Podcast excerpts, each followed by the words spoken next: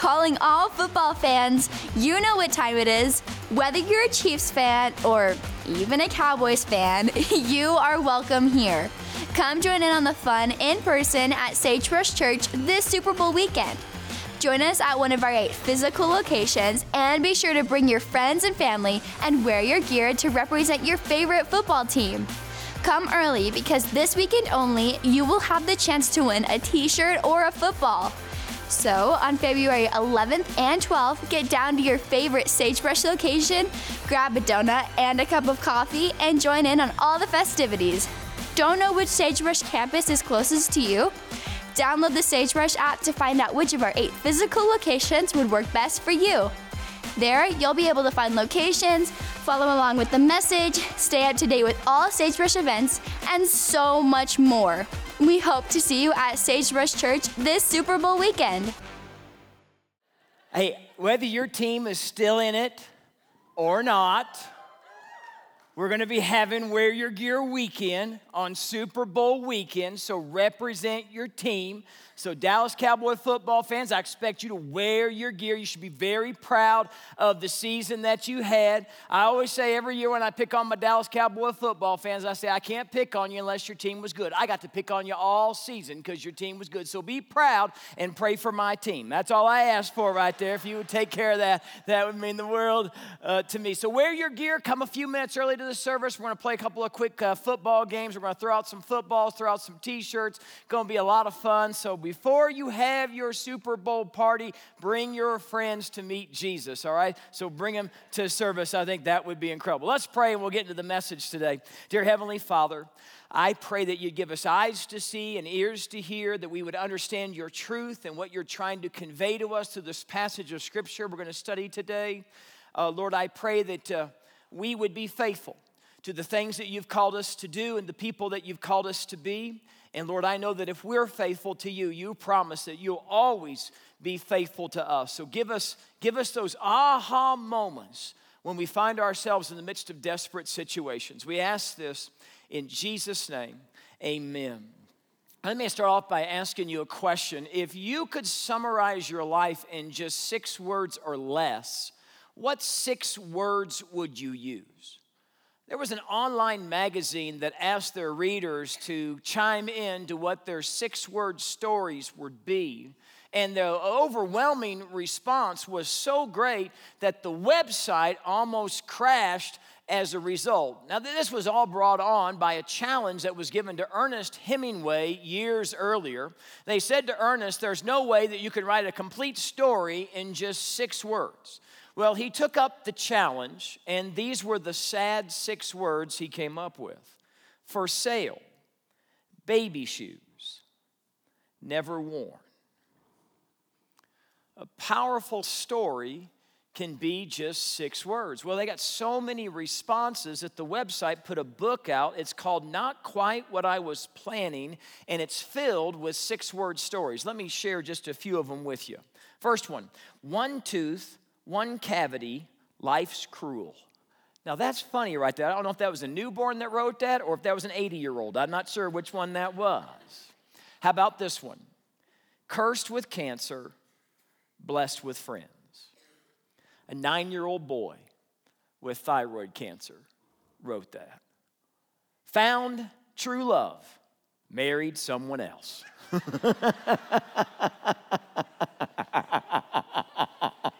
Some of you are like, how about this one? 70 years, few tears, hairy ears. This is my favorite one. I can relate to this one. Sounded much better in my head.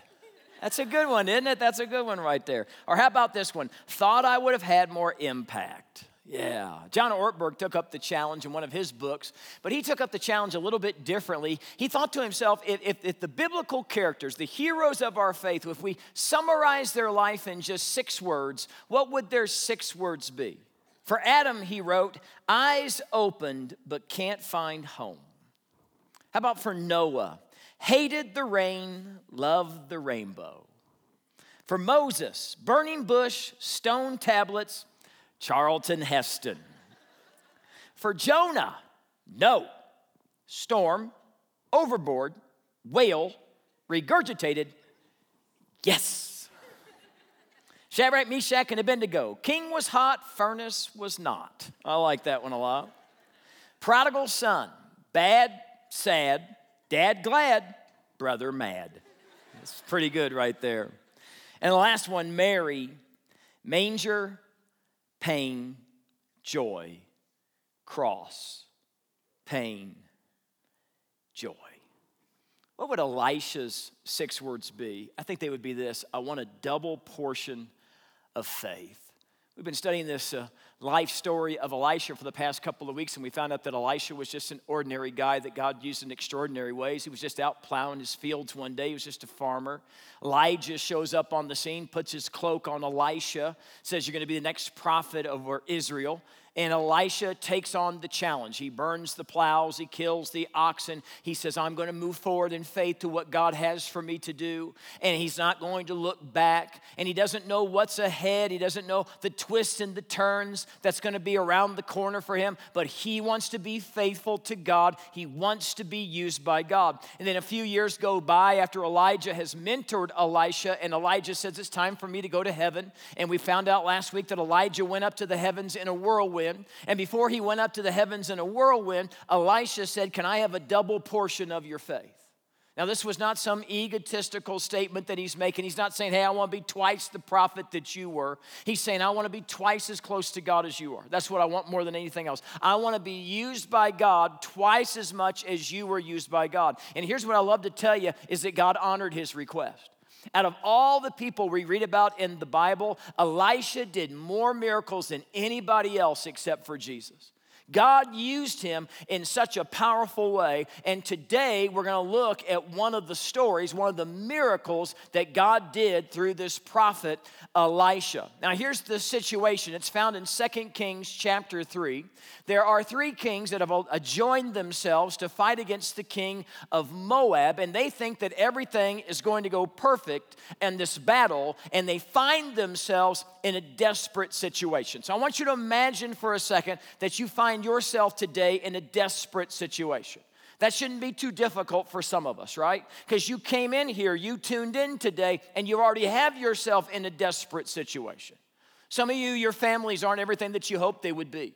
Your marriage is imploding. You're, you're fighting all the time. You're yelling, you're arguing, you're cursing at each other. You're not doing any of the things that the Bible says that you're supposed to do to bring about intimacy in your relationship. You don't have Jesus as the centerpiece of your marriage, and everything is fine. And you're desperate today, desperate for help, desperate for an answer. Uh, some of you have a child and your child is rebelling and they roll their eyes at you and they yell at you and they curse you. And, and every single day when you're at your house, whenever the child comes in the room, it just ruins everything, right? And you don't know what to do. You've tried everything you know to do to try to reach them, and nothing seems to work. Some of you are, are in homes where your parents are treating you as less than. And they don't tell you that they love you. They don't tell you they're proud of you. In fact, your best efforts are never good enough for them. And you just find yourself in this desperate family, in this desperate home, and you don't know what to do. For some of us, the desperation's at your job or it's going back to school. You find yourself in such a toxic environment and you're just sick of it, but you don't know a way out of it. Some of us are desperate today because you're single and, and you want to be married. And here we start a brand new year, and you look around and you say, There's no prospects. And you're thinking about, in the midst of your desperation, about lowering your standards just a little bit. Some of us today find yourself in a desperate situation because your health isn't good. And here's the thing it's, it's, it's going to be bad tomorrow, more than likely. I mean, you've prayed and you've prayed, you've gone from one doctor to another, but no one seems to want to help you. And, and, all you get is the silence of God. God's not intervening, you're not seeing the miracle. And you feel desperate as a result. Some of you came in here today, some of you tuned in today, and you feel desperation because you've just recently buried a loved one. And, and, you've never done that before. You've never gone through this grieving process before, and it's just absolutely wrecking you, and you're devastated, and you find yourself at this dead end.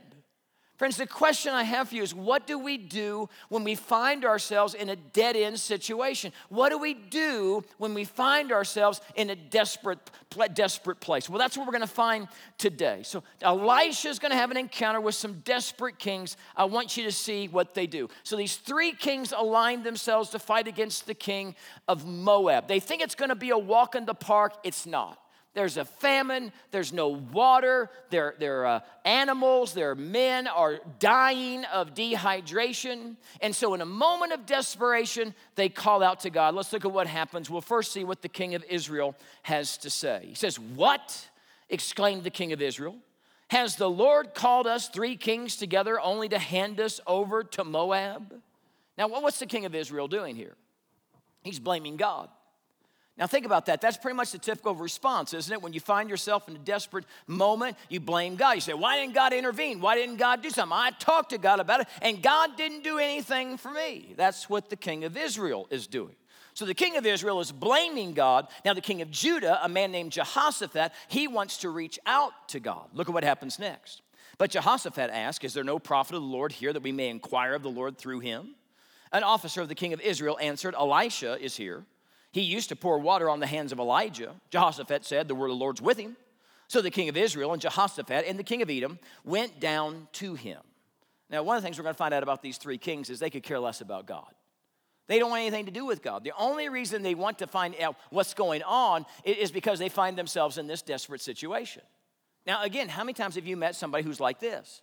They never cared about God before. They didn't want anything to do with God. And then they tried everything they could when all the world came crumbling down around them. And now they call out to God. So the three kings come to Elisha, and there's a little bit of trash talk that happens between the two of them. Elisha sees them coming, and he says this What do we have to do with each other? Go to the prophets of your father and the prophets of your mother. Elisha's saying, Why are you calling out on God? You never cared one thing about what God thought before. Why are you calling on God now? Just because you find yourself in a mess. Look at what the king of Israel response was. He doubles down. He says, No. The king of Israel answered, Because it was the Lord who called us three kings together to hand us over to Moab. Again, he's still blaming God, isn't he? And then Elisha throws a zinger back at him. Elisha says, As surely as the Lord Almighty lives, whom I serve. Whom I serve. If I didn't have respect for the presence of Jehoshaphat, king of Judah, I would not look at you or even notice you. Now, here's the question Why has God placed these three kings in this desperate situation? Well, when I was studying this, I came across four things that, that many times God uses our desperate situations for. Write this down if you're taking notes. The first one is this Sometimes God brings into us into these kinds of situations for no other reason than to call us, cause us to draw closer to God. I read a magazine article. They did a survey among Christian readers, and they did a survey and they said, What was it that drew you closer to God? You know what they said? 87% of the people responded and said it was a tragedy. It was suffering, it was pain. It was realizing my life was out of control and there was nothing I could do to get it back in control. And that was the day that I met God. Isn't that something? You know what I found to be true about life? Is that sickness helps us appreciate health. Isn't that true? And that failure helps us appreciate success. And that debt helps us appreciate wealth and that the worst days of your life help you to appreciate the best days of your life. I like what Calvin Miller writes. He says, We discover that the worst and best days of our life could be the same one. So let me ask you a question What was it that drew you closer to God? Because I bet most of us don't have a story that goes like this Well, my life was just perfect. I mean, everything was just clicking on every cylinder, and I thought, you know what? I ought to ask Jesus in my life. He's like the cherry on the ice cream sundae. I don't think many of us have that kind of story. I think for most of us, we'd say, you know what? This went out of control. This happened to me. This circumstance arose. And I realized that I wasn't in control anymore. And so I called out to God. And it was painful and it was awful. But God used that moment in my life to sober me up. You know what the truth is about the human condition? Is that we're so arrogant and we're so stubborn and we're so pigheaded that many times God has to break us and humble us before we finally realize our great need for Him. And then you look back on that painful circumstance and you say, Thank you, God, for bringing it. I wouldn't be where I'm at today with the relationship I have with you if you hadn't used that to cause me to draw closer to you. Let me give you another one. Sometimes we find ourselves in a desperate situation because of our own doing. We chose the wrong way. We don't have anybody else to blame. We're in the situation, we're in the mess we're in because we've chosen it. We zigged when we should have zagged. We went to the left when we should have gone right. We knew what God wanted us to do, and we did the direct opposite. And now we've been found in our sin.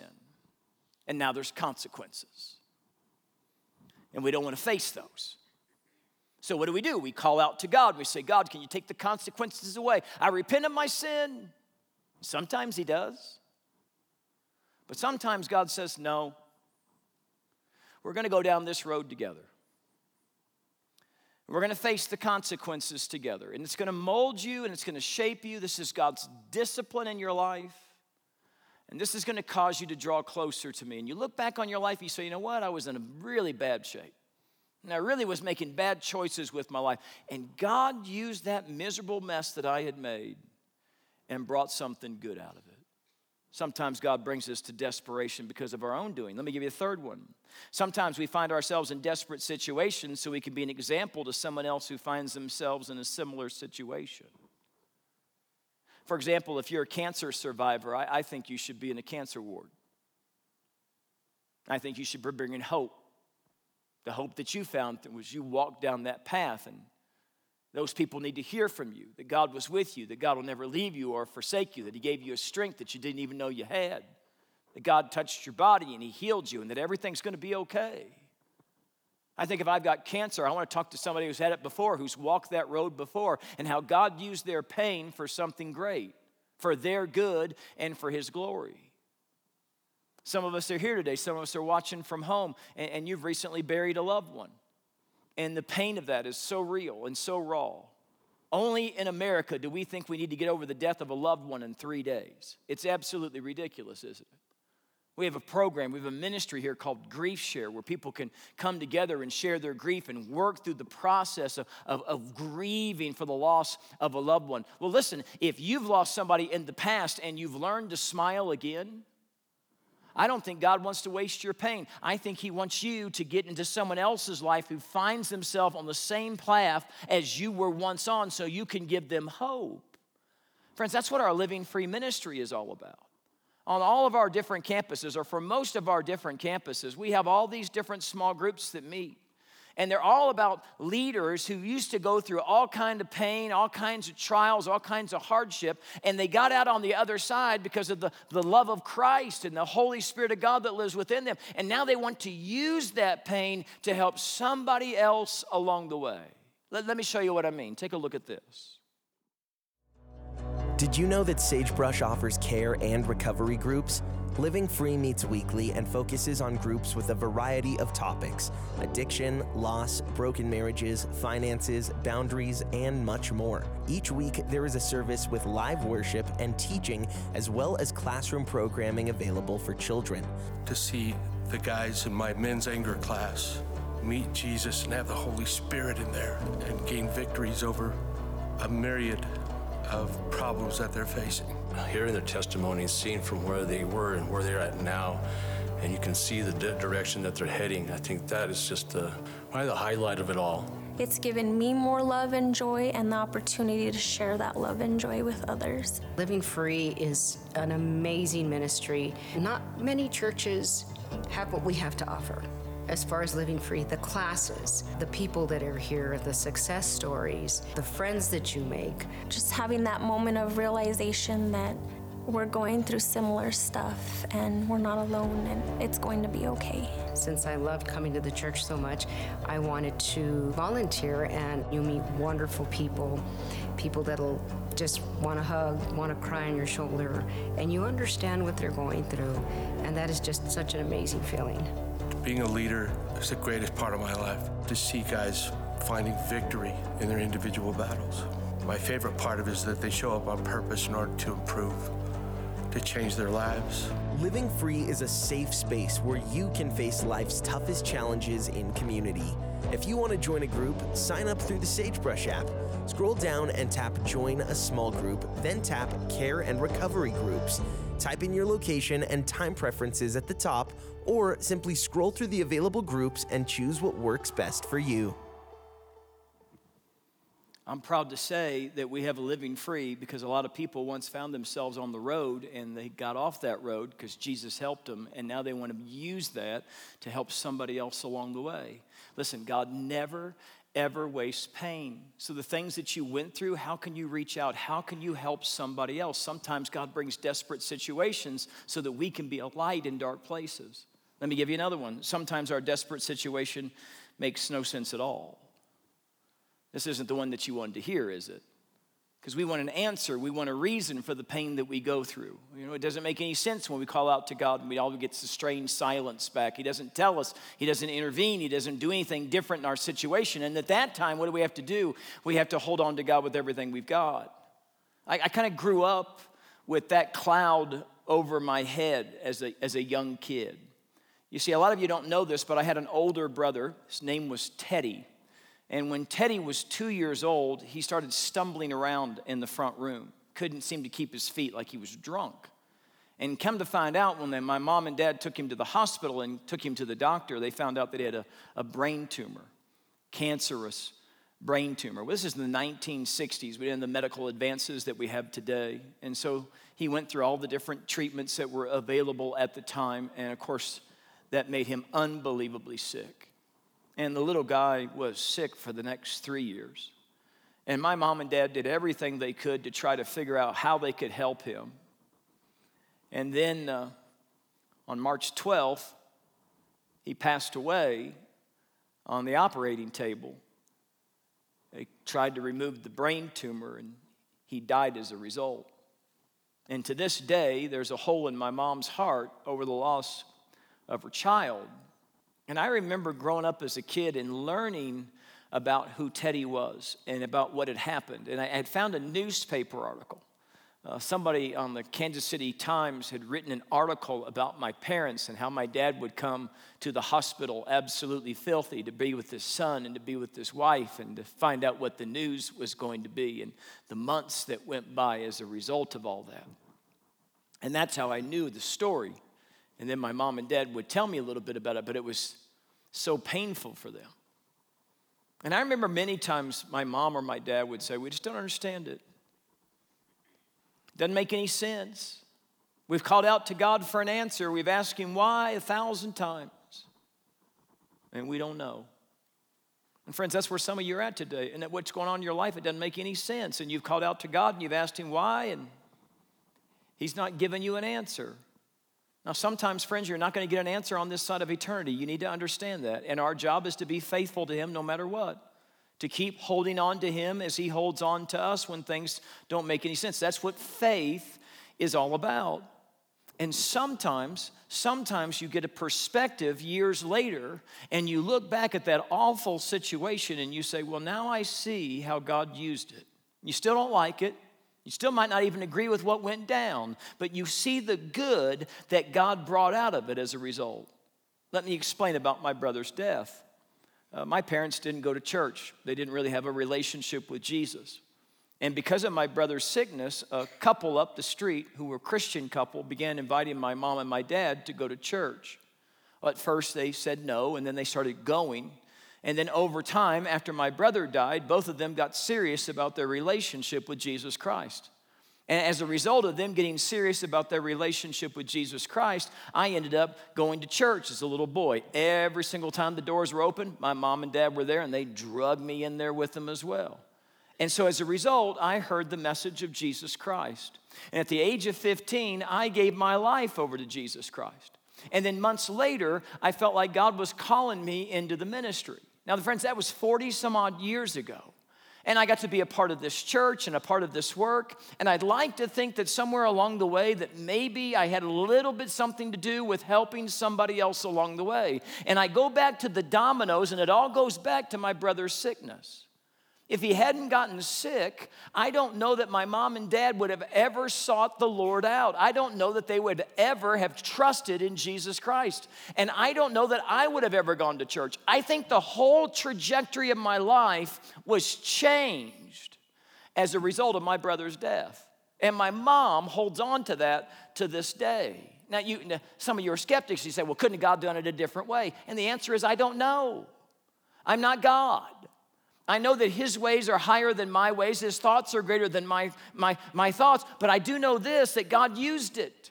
And sometimes you can go back in your life and you can say, well, this was some of the good that came out of such an awful tragedy. Well, here we got three kings and they're in a desperate situation. They don't have any water. They're, they're going to dehydrate. And they, and they go to Elisha and say, You got to help a brother out here. And Elisha's like, Why are you calling on God? You never called, cared about God before. So then Elisha says this to them as to the answer to their desperation. He says, I want you to make this valley full of ditches. Now, this doesn't make any sense at all, does it? Your men are already dying of dehydration, so you want them with their last bit of strength and energy to start digging ditches?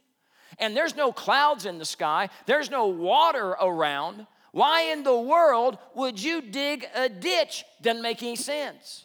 Elisha says this For this is what the Lord says You will see neither wind nor rain, yet this valley will be filled with water and you, your cattle, and your other animals will drink. This is an easy thing in the eyes of the Lord. He will also hand Moab over to you. What's he saying to these three kings? I want you to get this. He's saying, You show me your faith by digging those ditches, then God will show you his faithfulness.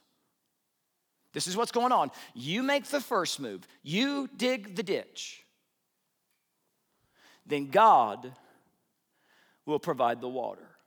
What does that mean for us today? Well, you find yourself in a desperate situation. You do what you're supposed to be doing, and God will be faithful to you. You do your part, you make the first move, and then God will be faithful to you. This is the way God does it over and over and over again in Scripture. Do you remember Joshua? He takes over after Moses. He's leading the children of Israel into the promised land, but there's a problem. The Jordan River is at flood stage. And I don't know if you've ever been near a river that's at flood stage, but it's running across. If you ever saw the mesa filled with water, you understand what I'm talking about right now?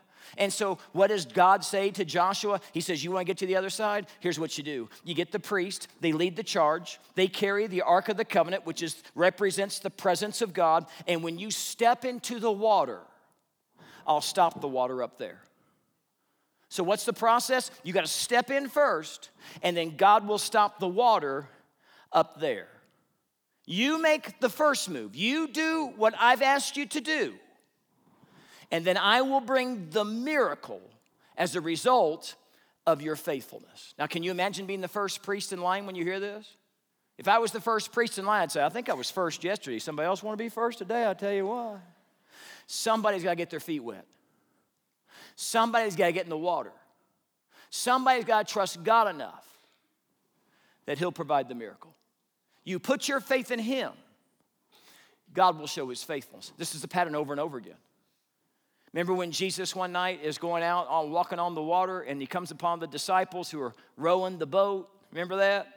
And the disciples freak out and they don't know it's Jesus because he's a long way off and they say, It's a ghost. And Jesus says, No, it's not a ghost, it's me. Peter says, If it's really you, Jesus, tell me to come walk on the water with you. And Jesus says, Come on. Water's fine, come on. What's Peter got to do? The storm's intense, the waves are crashing, lightning and thunder. He has to step out of the boat. He has to trust God that Jesus won't let him down. He has to take the first step. Do you remember the story of the 10 lepers? 10 lepers come to Jesus. They're on the outskirts of town. Jesus is getting ready to enter into town. They said, Would you have mercy on us? Would you heal us of our leprosy? Jesus said, Go show yourself to the priest. You're healed. Here was the problem they weren't. They were still covered with leprosy when Jesus said they were healed. But Jesus said, You go show yourself to the priest. Would you do it? You're not allowed in that town. You have leprosy. You're supposed to live in the leper colony. This is before COVID and social distancing. These people invented that. Do you understand what I'm saying? So you can't go in that town. You go in that town with leprosy, they will stone you to death. They looked at each other and said, We got to take Jesus at his word. Or we go back to the leper colony and die. And so what they do, they headed into town. And as they headed into town, the leprosy was removed. They were, they were healed. Do you remember the man who was blind? He's on begging on the side of the street, and Jesus has mercy upon him. I, I wonder how many times that guy's been picked on. I wonder how many times he's been made fun of. And all of a sudden, Jesus is sitting next to him, but didn't know it's Jesus. And he hears this sound. Because Jesus hawks a loogie and spits it in his hand. And then he grabs some mud and he begins to make something. And the next thing you know, you're a blind person and you're feeling some cool sensation on your eyes. And you're thinking, is somebody making fun of me right now? Because you just heard somebody spit. You understand what I'm saying? Did someone just put spit in my eyes? And Jesus said, You go wash in the pool, and you won't be blind anymore. And most of us wouldn't do it. Most of us say, You're disgusting me. I can't believe you just spit in my eyes. That's ridiculous. You know, I'm a blind guy. But this man humbled himself. He said, Jesus, if that's what you want me to do, that's what I'm going to do. And he went and he washed in the pool of Siloam. And he was healed as a result. So, so what does that mean to you and me? Well, it means this you, you dig the ditch, you do what God has called you to do, and he will bring the water. So, what desperate situation do you find yourself in? And are you doing the things that you're supposed to be doing? Your, your marriage isn't everything you hoped that it would be. Okay, are you praying together? You, you making church a priority? Are you spending time in God's Word? You talk about spiritual things? You serving in the church? Are you doing, are you digging the ditch so that God can bring the two of you back together? Are you doing the things that you're supposed to be doing? You, you don't like your job or you're out of work. Okay, what can you do? You can listen to a podcast. You can put together a resume. You can get online and find out how to put a compelling resume together, right? You can get online. You can learn how to interview appropriately when they ask you a question. Start looking at questions that are asked, asked a lot and, and come up with really good answers for when that you do your part, then God will do His. You're not married. You want to be married. All right. How about this? Take a shower. Okay. Take a shower. That sounds good, doesn't it? Take a shower brush your teeth, get your hair, get a nice haircut, put on some cologne, put on some perfume, get out of the house. How about you get out of the house? Because I don't think the UPS man is going to be the guy you're going to marry. Do you understand what I'm saying? You got to get out there just a little bit. And where do you go? You go where other Christian people are at. Where's that? The church.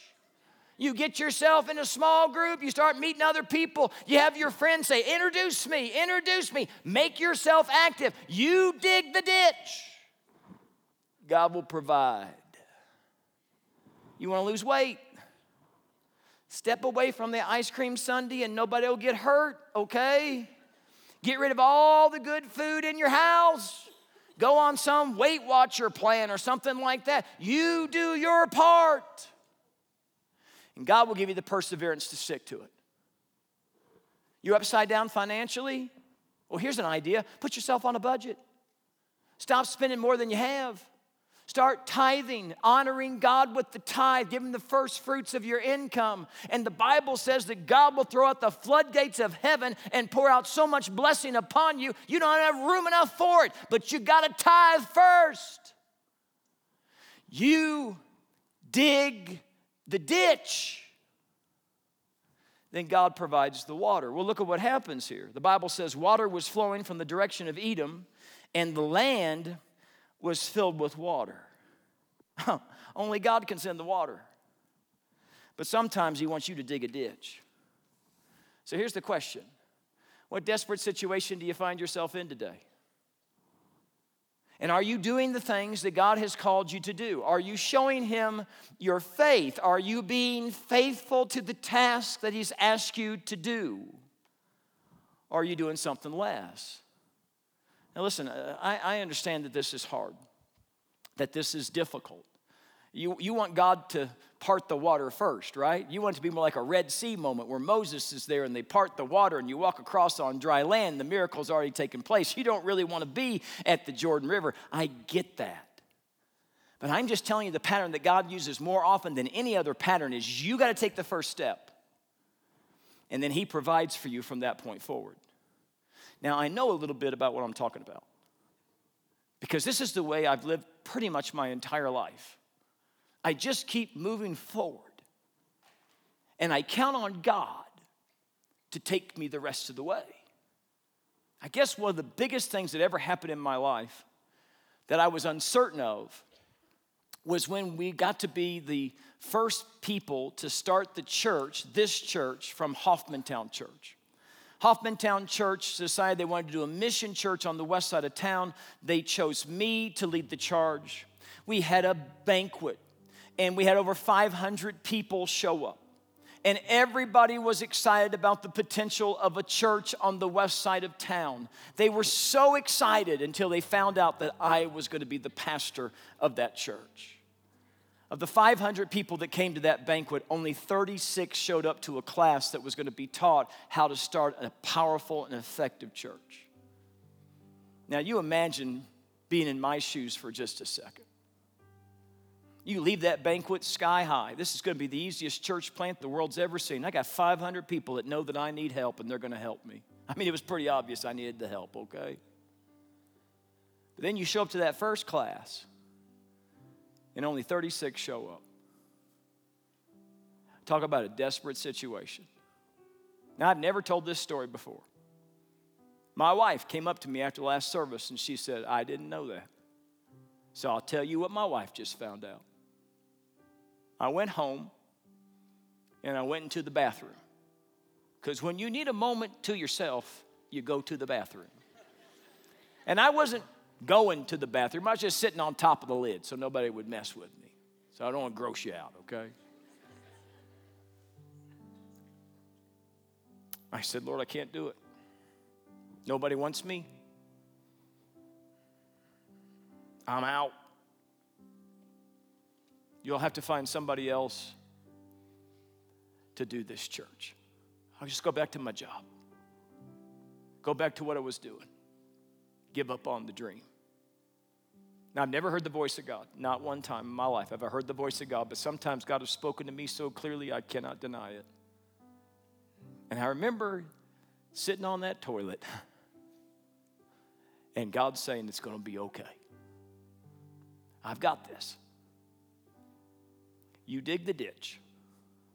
You be faithful to what I've called you to do, and I'll bring the water. I'll bring the people. He said to me, I'll build my church, and the gates of hell won't overcome it. It's going to be okay. And maybe that's what you needed to hear more than anything else today because you find yourself in this desperate situation and you don't know what to do, I think God wants to put his arm around you and say, You be faithful, and I'll be faithful. It's gonna be